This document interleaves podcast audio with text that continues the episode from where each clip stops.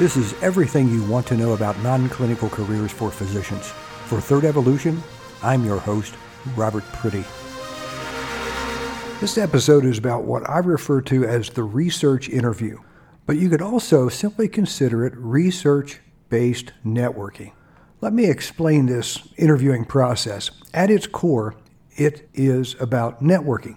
Networking, networking, networking. You know, this is my mantra for physicians developing a career transition strategy for a non clinical career. My advice and my objective with clients is always to get them into the room with those people they want to be working with or working for. And I'm speaking literally, literally in the same room. But how do you network when you can't attend events? Certainly, you speak with people you know, you attend online conferences, you can blog, you can seek out thought leaders in your target industries and try to connect, perhaps through LinkedIn or some other forum. After all, at the end of the day, it is industry leaders you want to be meeting. But that can seem impossibly difficult, and again, particularly today, but it doesn't need to be. It's more easily accomplished than you might think at first. Consider it this way just like physician specialties, almost any group, and by group I mean interest group, professional group, or employment group, nearly every group has some process for meeting and congregating, usually around professional development topics or educational events. So if you're interested in being a medical science liaison or a healthcare architectural advisor, perhaps a public health research or a population health specialist, just about any field you can imagine, I can promise nearly or perhaps virtually 100% of the time you can find some conference, seminar, or program to attend. And by attending, you're now in the same room with those people you want to be working with and working for. That's the number one objective. Be present. After those meetings, I usually recommend a variety of other tactics to get more granular. You might say, in other words, your objective is to move from a room with 500 people in it to a room with five or two people in it. However, now, and I mean right now and for the foreseeable future, that is, before travel, meeting, and congregating restrictions are eased, we, and by we I mean you, need to turn this process upside down. Your objective needs to shift to beginning with those smaller groups. So, how do you accomplish that goal? Well, a strategy I've employed and I've recommended for clients is what I call the research interview. A research interview is just that it's an interview. But on the record, you are the interviewer, not the interviewee. That's right. You're the one wanting a job, but I want you to interview those people you want to be working with and for. You're turning the interviewing process upside down. But consider this my version of conventional wisdom says this every meeting, every conversation is, in part, an interview. This is how you turn the tables, and while, yes, you're interviewing them, you're also allowing them to interview you. No, they're not interviewing you for an actual job, but rather they'll be interviewing you from the standpoint of your knowledge, your expertise, your demeanor, your bearing. They will be interviewing you in terms of how much expertise they believe you possess and how much value their conversation with you will bring to them. Got that? This is an opportunity to present yourself as an expert within the career field you're wanting to enter. Isn't that your real objective? Well, I think it is. Let's talk about how this is structured. First, here are the steps at a high level. I'll drill down after this. So, step one, you might say, is back to the concept. The concept is this you're going to conduct an industry research project for the purpose of developing a monograph or white paper you will present to journals, magazines, online outlets, blogs, literally any number of publication resources, depending on and driven by your topic and your industry. In other words, there is not just one place for publication. Further, you may, depending on the content, scope, and the focus of the work, seek conferences in the future and other opportunities to present your work in person. Now, if you're low on the risk taking scale, and it makes you a bit nervous to tell an executive you're planning to publish the work when you're not sure anyone would want to publish it, then devote some time to identifying, if not confirming, avenues for publication and use of what you produce. That, too, is a fairly easy pitch to just about any physician or healthcare focused publication or journal. You just request a publication's unsolicited manuscript criteria. It may even be published online. Have an outline of what you plan to produce and ask if they would be interested in reading or reviewing your work for publication once you finish. Mostly, only established and known authors can secure anything close to a publication guarantee for unsolicited work. So expect to jump through a few hoops in order to find an interested publishing organization. Now, to produce this work, you require input from industry experts, named or anonymous. You offer to provide them with pre publication text of your work, and if they're interested, you would be willing to deliver your results in your presentation format at a meeting virtual or in person, to the appropriate work group within the interviewee's organization. Does that sound interesting? You're producing a piece of work of interest in the industry and you're offering to both preview and present it to the leaders you interview as well as to their teams. Stop and think about this. Right now, you're probably trying to figure out how to get an interview or how to simply get a response to the online application you submitted. Am I right? But what I want to do is put you in the virtual room with those people you can't even get to return a phone call today. And you'll be invited into that room because you're seen as an expert, ready to impart interesting or important information to them. So, which would be your preference? Do you want to spend the next year or two begging for jobs? Or do you want to walk into a boardroom meeting as a designated expert who just interviewed the boss? I'm betting you'd prefer to be the expert. After all, isn't that what you do every single day? every single day, multiple times per day. Yes, you're an expert. You talk like one, you act like one. Now you're just exchanging the exam room for a boardroom. Again, step one is to simply appreciate the process, both literally and figuratively. Step two, what are you going to research? What are you going to write about? I have this conversation so often with clients. Uh, their first objection, and yes, just like every patient wants to object to or question nearly every treatment or procedure you recommend, all my clients object to being nudged outside their comfort zones. And at first, just because most have never done anything like this before, it is outside their comfort zones. And it's likely outside yours. Their first objection is that they have no idea what represents a novel, life changing research topic in their chosen industry. Well, here's a simple fact you don't need to be novel or life changing, you only need to be interesting. Second, when I say research, I know you're thinking bench research headed for a peer reviewed publication. I'm thinking that if I stop five people on the street and ask them to choose from three shades of blue to describe the sky, well, I just conducted opinion research on the perceived color of the sky. See where this is going? You don't want to overthink this. Don't do that.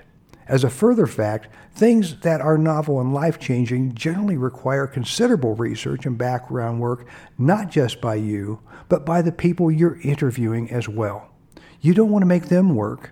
You want this to be easy, perhaps even fun for them. So, as you consider your topics, think of them this way think of lists. We all love lists. The top five, the top 10, lists can be easy and lists can be purely opinion. How hard is it to have an opinion? If anything, we all have way too many opinions. So settle on your topic. Be able to describe it in one or two sentences. And I, and I mean that literally. If it takes a page to explain your topic, you're really overthinking this. You're making it too difficult for yourself as well as for those people you want to interview. Now, you have your foundation for developing your questions. Develop eight to 10 questions. And again, think lists. That is, yes or no, ranking on a Likert scale. Choose one, A through E. Never too many choices, or do a ranking, but again, a short list. This will be by phone. Keep it simple, make it easy to understand. Go out and test it on a friend or a family member. If they're having trouble remembering your list or understanding your instructions, make it simpler. Step three, develop your target list of interviewees. Who do you want to talk to? Who do you want to interview? My advice is to first consider you may need to start, stop, and restart your project. I'm saying this because I don't want you to get turned down for an interview three times and scrap your work. Ideally, your target list would be people who could hire you. You want people at a level just above the level you want or expect to be working. Don't go too high. That can backfire.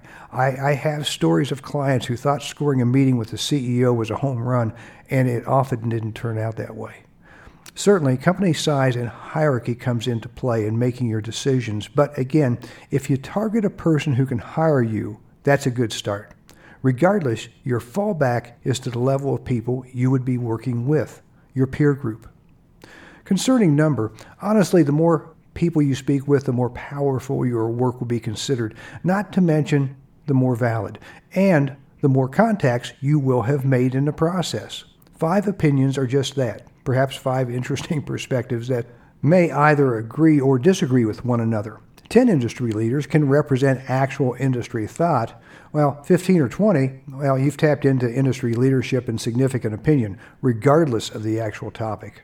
And seriously, you could find a publication outlet if you surveyed the top 50 pharma executives on whether they preferred a standard or automatic transmission in their cars. That probably won't score you a boardroom presentation unless the compensation committee is looking for a special bonus for the CEO. So do think in terms of questions that can present a broader industry perspective that would be of interest to others. But realize there can be interest in a wide, wide very wide range of topics and issues. Consider this example. Whether you decide on statistical research or more of an opinion piece, it's up to you and may be better determined by the industry and the career focus you've selected.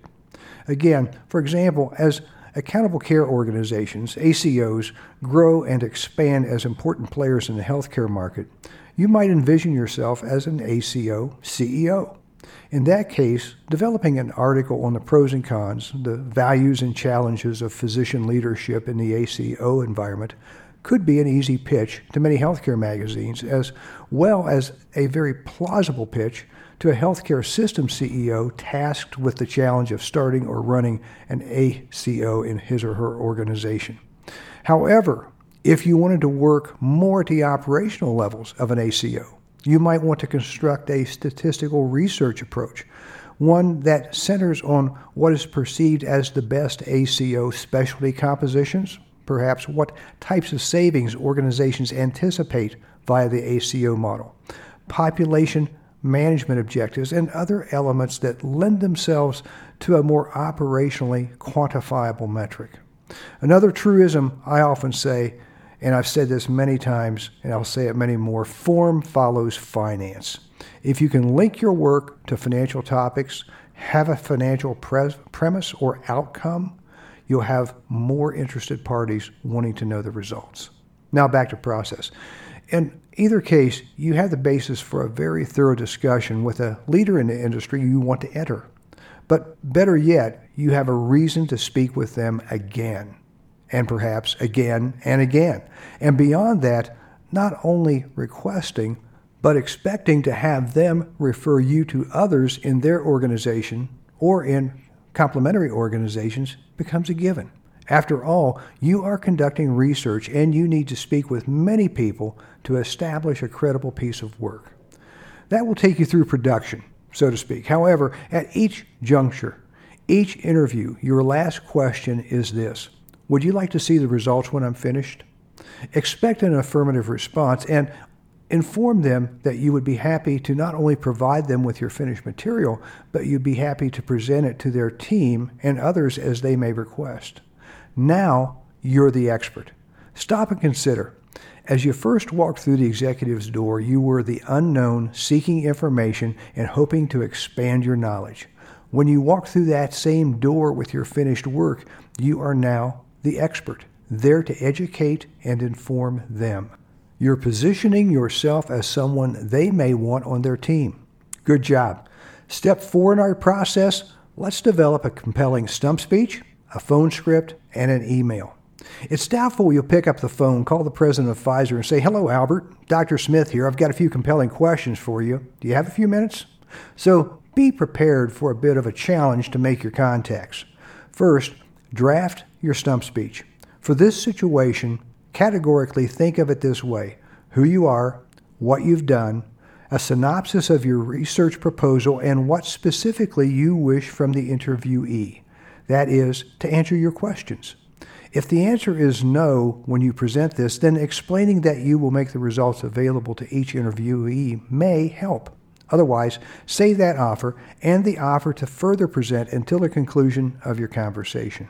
Also, appreciate that during an initial conversation, you may not speak directly with your targeted individual, but rather with a screening person. Also, that you will likely need to schedule another call for the actual interview. And it's highly likely a copy of your questions will be requested before they make a commitment. Don't be surprised if you're asked if they may simply answer the questions and send you the responses. Your, your answer to that question is no as some context to the answers is necessary in order to present the clearest possible picture. After you've written this information down, you can then draft it into a phone script format and into a cold call email. My suggestion is to look for an email avenue as a first contact directed at your target individual. To do this, I suggest you call the office, which may turn into several phone calls to actually land in the right location, and then ask if you can send an email describing your project to the targeted person. Then, when you speak with either your target person or his or her support staff, you'll be saying the same, nearly exact information. It's important to be consistent. You don't want one person to hear one thing and another something completely different. And realize that small differences in definition and description to you may easily be perceived as far greater differences by those you're speaking to. When the actual interview day arrives, have your house in order. If possible, schedule the call as a video call. Again, you're networking. You want to see and be seen. You want to actually meet people whenever possible. You may ask if FaceTime or Skype would be an acceptable platform, but also be aware of WhatsApp, WeChat, Zoom, and others that your target person may suggest. Today, and again, literally today, many people are working from locations other than their offices. However, even in the office, many people continue to use their cell phones. What this means is this have your studio set up. As I said, have your house in order. Do you have a studio, an office, or some incidental workspace? I produced a podcast called Are You Ready for Prime Time? Tips for Video Interviewing. You may want to listen to that. Begin your interview with your stump speech. Endeavor to establish a rapport. Do some background research on your target to learn what that person likes. Perhaps something the company is involved in that is complementary or might benefit from your research. Then dive in. You should have your questioning time to take no more than 20 to 30 minutes. Remember, these are busy people, so make sure you accomplish your goal before they shut down the conversation. However, if the targeted person wants to talk further afterward, that's great. That shows interest and possibly a connection. Now is the time to talk about sending a draft for review and talk about your plans to convert the survey and the findings into a possible presentation for a professional group. You can say at this point, depending on the results, that may be something your team would be interested in hearing. Key word here is hearing, not reading, not receiving, but hearing. But that's something we can talk about later if you wish. Close by saying you will send a pre publication draft and you will check in to see if your targeted person has any comments or questions at that time. Now you're collecting data, drafting a compelling document, and working to turn that document into a presentation. You've opened communications channels with several, hopefully many, industry leaders. You may have a published work in a respected publication in the works. At the very least, you can publish it on your own LinkedIn page and link it with Twitter and Facebook. And you have the basis to submit an inquiry to present at a couple of professional programs next year. Again, great work. Successful networking is about leverage. It's about taking one meeting or one conversation and expanding that meeting or conversation into many, many more meetings and conversations. Networking is about follow up. Networking is about building relationships. I'll tell you a brief story. I used to work with a fellow who fancied himself as an expert salesman and a master networker. He constantly went to networking gatherings, educational and professional meetings, and every after hours mixer he could find. The next day, after every one of these events, it would be the same thing. he comes striding back into the office with a big smile, dropping comments about what a great event he attended or who he had met and how many people he'd had a conversation with. He always did the same thing. He'd catch someone's attention and he'd say, Look at this, as he pulled dozens of business cards out of his jacket pockets. Look at all these contacts. Well, unfortunately, he didn't grasp the most basic element of networking.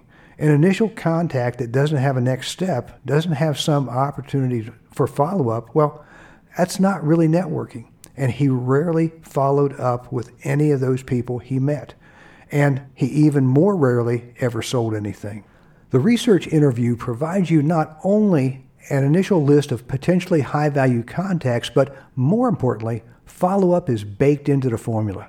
What you may find is that based on the quality of your research, the scope or focus of the material, your primary contact, your target, asks you to share this information with others, to speak formally or informally with other team members. Your constant question, sometimes out loud but always to yourself, is this Who's next?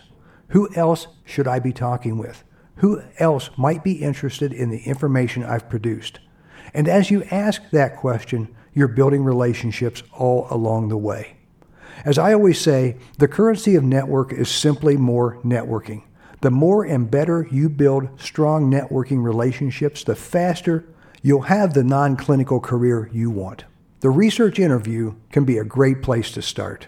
If you have questions or comments about this podcast or any information we've produced, don't hesitate to contact me directly at 720 339 3585. That's for voice, message, or text. For Third Evolution, this is Robert Pretty. Thank you for listening.